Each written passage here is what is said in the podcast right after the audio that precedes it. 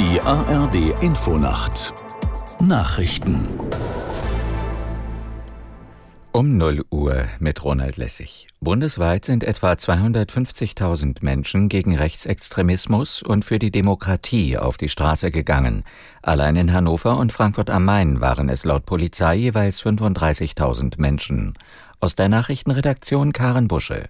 Der Frankfurter Römer war voller Menschen, die Transparente hochgehalten haben mit Aufschriften wie Kein Platz für Nazis. Auch in anderen Städten kamen Zehntausende zusammen, um friedlich zu demonstrieren. In Dortmund zählte die Polizei 30.000 Teilnehmer, in Stuttgart und Karlsruhe jeweils 20.000, in Nürnberg und Braunschweig je etwa 15.000 Menschen. Auch heute werden wieder Zehntausende bei Demonstrationen für Demokratie und gegen Rechtsextremismus erwartet, unter anderem anderem in Berlin, Köln und München. Aus dem Gazastreifen werden weiter heftige Kämpfe zwischen der Hamas und der israelischen Armee gemeldet. Besonders betroffen ist erneut die Stadt Khan Yunis im Süden. Augenzeugen berichteten von schweren Luftangriffen und Panzerbeschuss.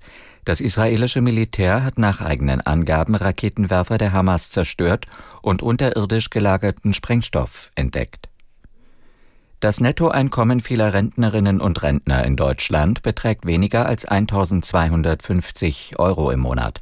Das betreffe mehr als 40 Prozent der Rentner, berichtet das Redaktionsnetzwerk Deutschland und stützt sich dabei auf Daten des Statistischen Bundesamtes auf Anfrage der Linken.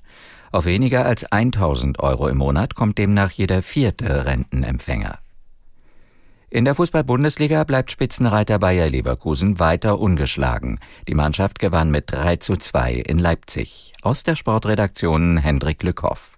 Topspiel stand drauf, Topspiel war drin. Leipzig ging zweimal in Führung, Leverkusen kam zweimal zurück und in der Nachspielzeit erzielte Hinkapier noch das 3 zu 2 für den Tabellenführer. Borussia Dortmund setzte sich klar mit 4 zu 0 in Köln durch. Das Hessen-Derby zwischen Darmstadt und Frankfurt endete 2 zu 2. Der VfL Wolfsburg tritt nach dem 1 zu 1 bei Aufsteiger Heidenheim weiter auf der Stelle und Freiburg gewann 3 zu 2 gegen Hoffenheim. Außerdem feierte Bochum mit dem 1 zu 0 gegen Stuttgart einen wichtigen Sieg im Abstiegskampf. Die deutschen Handballer haben bei der Heim-EM einen Dämpfer hinnehmen müssen. Das Team kam gegen Österreich nicht über ein 22 zu 22 hinaus. Die DHB-Auswahl muss nun um den Einzug ins Halbfinale bangen. Nächster Gegner ist am Montag Ungarn. Das waren die Nachrichten. Das Wetter in Deutschland.